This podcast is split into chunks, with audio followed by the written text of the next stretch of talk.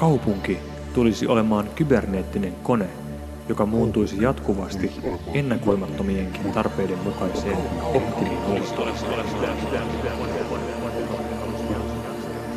Kaupunki tulisi olemaan kyberneettinen kone, joka muuttuisi jatkuvasti ennakoimattomienkin tarpeiden mukaiseen optimimuotoon. Kaupunki tulisi olemaan kyberneettinen kone, joka muuntuisi jatkuvasti ennakoimattomienkin tarpeiden mukaiseen optimimuotoon. Reijo Jallinoja oli 26-vuotias vastavalmistunut arkkitehti, kun hän kirjoitti nimensä Helsingin kaupunkisuunnitteluviraston päällikön Arne Ervin ojentamaan työsopimukseen. Pian tämän jälkeen hän sai tehtäväkseen toimia Itä-Pasilan kaavoituksen projektipäällikkönä. Ajan henki oli toiveikas. Ihminen oli juuri käynyt kuussa, amerikkalainen poptaide ja ajan optimistinen vire vaikuttivat myös arkkitehtuuriin. Pasilan suunnittelussa visiot olivat paikoin korkealentoisia. Jallinoja luonnehti vuosikymmeniä myöhemmin erässä kirjoituksessaan, että kaupunki tulisi olemaan kyberneettinen kone, joka muuntuisi jatkuvasti ennakoimattomienkin tarpeiden mukaiseen optimimuotoon. Hän muistaa edelleen 50 vuotta myöhemmin hyvin tuon ajan hengen. Mehän tutkittiin kaikkia niin kuin kortteleiden tai tonttien kokoja. Päädyttiin 54 kertaa 54 ruutua, joka olisi niin kuin tämmöisen 60 sentin moduulijärjestelmän yksi osa. 60 sentin moduleitahan on kaikki keittiökalusteet ja komerot. Että oli olemassa suuri tämmöinen ajatus siitä, että kaikki mitoitus olisi niin selvää ja yksinkertaista, ja että eri, siis, että eri isot ja pienet asiat voitaisiin koordinoida keskenään ja niitä voitaisiin sitten tota, jotenkin, jos, löyty, jos joku asia muuttuisi, niin voitaisiin niin kuin vielä tämän purkamatta tätä isoa struktuuria niin käyttää hyväksi. Liittyyköhän tämä just tähän esittämässä ajatukseen, luin yhdestä Pasilaa käsittelevästä kirjasta tämmöisen lauseen. Kaupunki tulisi olemaan kyberneettinen kone, joka muuntuisi jatkuvasti ennakoimattomienkin tarpeiden mukaiseen optimimuotoon. Tämä on hieno ajatus. kyllä, se, kyllä se tuntuu ihan niin kuin tutulta ja mielenkiintoiselta edelleen. Miten, jos Reijo Jalinoja tarkastelet nyt 50 vuotta sen jälkeen, kun Itä-Pasilan suunnitteleminen alkoi, niin nyt jos katsot siellä ympärillä ja tarkastelet, että miltä näyttää, minkälainen tuli, mitä ajatuksia herää? No nythän siellä tota, puusto on 50 vuodessa, kaikki puut alkaa olla täyskorkuisia. Kaikki tota, nämä erikoiset jalankulkusillat, siellä yl, kuuden metrin korkeudessa kulkevat, ne on puun latvuston sisällä. Et mun mielestä nyt, nyt on aika hieno sillä tavalla. Oikeastaan se siis, se Itä-Pasilassa niin oltiin paljon merkittävämpiä avantgardisteja kuin Länsi-Pasilassa. Et jos Itä-Pasilassa niin ajattelee, ajatteleeko elämäntyyliympäristönä, niin kyllä se on niin työntekoa ja ja sellaista eri, erilaisten tekniikojen käyttämistä ja etsimistä. Sen sijaan sitten niin Länsipasillahan on taas elämätyyliympäristö tämän enemmänkin perheelle tarkoitettu. Itä-Pasila oli aina niin kuin city-ihmisille. Avaa vähän vielä tätä avantgardistista ajattelua ja sitä, kun Itä-Pasilaa on suunniteltu, niin minkälaisia ne visiot on siellä oikein ollut? Mihin tämä avantgardistisuus viittaa? Periaatteessa nyt jo tämä kaksitasoisuus on aika erikoista siihen aikaan Suomessa, tai niin kuin ei oikeastaan mitään muuta saatu pysyvää kaksitasoisuus. Niin kuin säilyvää kaksitasoisuutta ei ole rakennettu. Miten se mielestäsi jälkikäteen tarkasteltuna onnistui, tämä kaksitasoisuuden ajatus? Kyllä se tavallaan onnistui sillä tavalla sitten, kun sehän tietenkin suunnitteluhan realisoituu ja silloin edeltiin kuitenkin Suomessa aika, sanoisiko melkein lamaa, että Suomi oli köyhä verrattuna siihen, mitä Suomi oli silloin, kun Länsi-Pasilaa kymmenen vuotta myöhemmin rakennettiin. Mm. Niin tuota,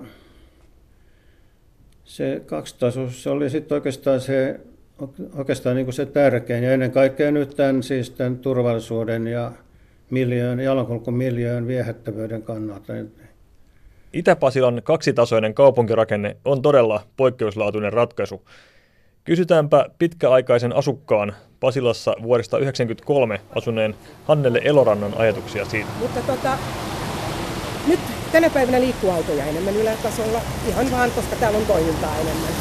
Huoltoajoa ja kaikkea on. Mutta tota, kyllä se toimii, mutta se, että me ollaan kyllä vähän semmoinen unohdettu kaupungin osa. Eli täällä olisi paljon paranneltavaa. Ihan niin kuin tämmöisiin rappusiin ja kaikkiin tämmöisiin kulmiin. Nähden. Siellä on ikäviä loukkoja, mitkä niin kuin näyttää todella kaatopaikoilta. Yksi tähän kaksitasoisuuteen liittyvä asia on osoitteista. Joo. Onko se aiheuttanut ongelmia? Ehdottomasti. Siis hyvin monet yritykset, vaikka tässä mun takana nyt joku yritys, käyttää tätä alatasoa osoitteena, vaikka sisäänkäynti on ylä. Niin ihmiset ei ymmärrä, miten he pääsevät sinne. He niin tajuaa, että jossain tuolla se on.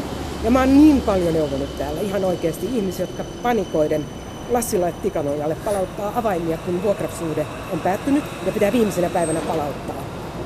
Muuten he joutuu maksaa seuraavan kuukauden vuokran. Tämmöinen on yksi uusvuoden aatto, niin tota kolme ihmistä on osoitin pa- oikeaan paikkaan.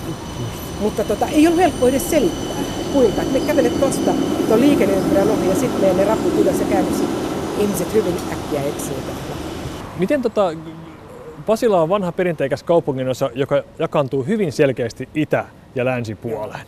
Minkälaiset paikallisidentiteetit täällä on? Koetko olevasi itä-pasilalainen? Kyllä mä koen. Siis mun on pakko aina sanoa. Mä mielelläni sanon, että mä oon Pasilasta. Mutta kyllä mä sanon, että mä oon Itä-Pasilasta, koska se selventää sitä. Mutta niin tämä ei ole niin yksi Pasila, vaikka nyt jatkossa haluttaisiin puhua yhdestä Pasilasta. Mutta tännehän tulee Keski-Pasilaa ja Pohjois-Pasilaa ja niin edelleen, niin se, kyllähän ne täytyy erottua. Mutta Itä- ja Länsi-Pasila, niin silta on yllättävän pitkä meidän välillä. Ja mä toivon, että uusi tripla yhdistää meitä sitten jatkossa.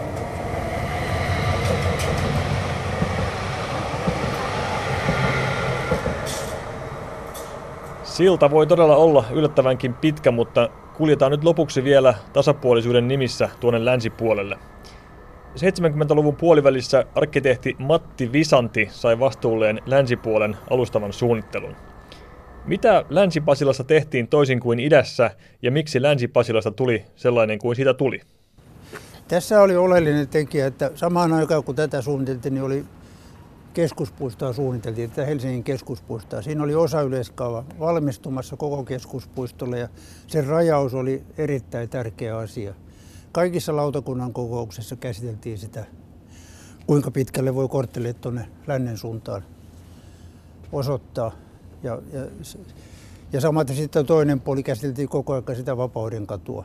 Ja sitten meidän tämä arkkitehtiporukka sitten, joka tätä länsi varsinaisesti suunnitteli, niin se ei ollut niin kiinnostavaa poliitikkojen mielestä, että se tuli sitten muiden ideologioiden perusteella. Ja tota, Itä-Pasilassa oli ollut eräitä sitten ongelmia sen kaksitasoisuuden kanssa. Siinähän käy kallis, kun täällä on hissit ja portaat ja luiskat ja kaikkia. Ja sitten sit sen ehkä on vähän, vähän käyttöönkin. Joka talolle tuli niin monta osoitetta, niin kuin neljä osoitetta ja se aiheutti lievää sekaannusta. Mutta tämä liikenneturvallisuus oli erittäin, va, niin kuin, niin kuin itä tuli Helsingin turvallisin alue, kun liikenne oli erotettu niin kuin vertikaalitasossa. Mutta tässä tehtiin niin, että ne erotettiin toisinpäin, että siinä on niin kuin liiketalon vyöhyke tuolla idässä ja sitten puhtaat perheasunnot tuolla lännessä ja ne on niin kuin neljänä tämmöisenä kaistalena tavallaan sitten niin kuin horisontaalisuunnassa eroteltu. Että täällä ei mene läpimeneviä katuja oikeastaan.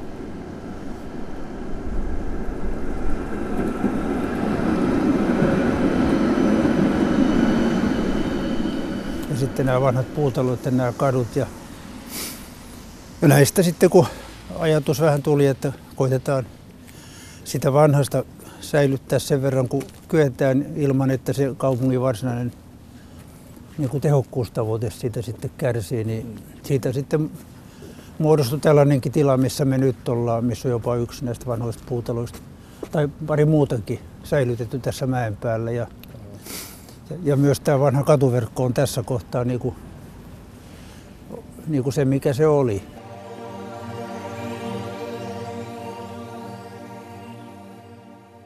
Paljoa ei Puupasilasta jäänyt lopulta jäljelle. Vanhoja puutaloja on enää kourallinen ja vanhaa epäsymmetristä katurakennetta muutamassa paikassa. Mutta eipä ole Pasilasta muutenkaan paljoa vanhaa jäljellä. Tripla-keskusta katsellessa on hauska ajatella, että vielä 150 vuotta sitten samalla paikalla sijaitsi Töölön järvi ja koko alue oli käytännössä kahden maatilan aluetta. On niistä sentään nimet vielä jäljellä. Tilat olivat nimittäin nimiltään Fredriksberg ja Böle. Tarpeiden mukaiseen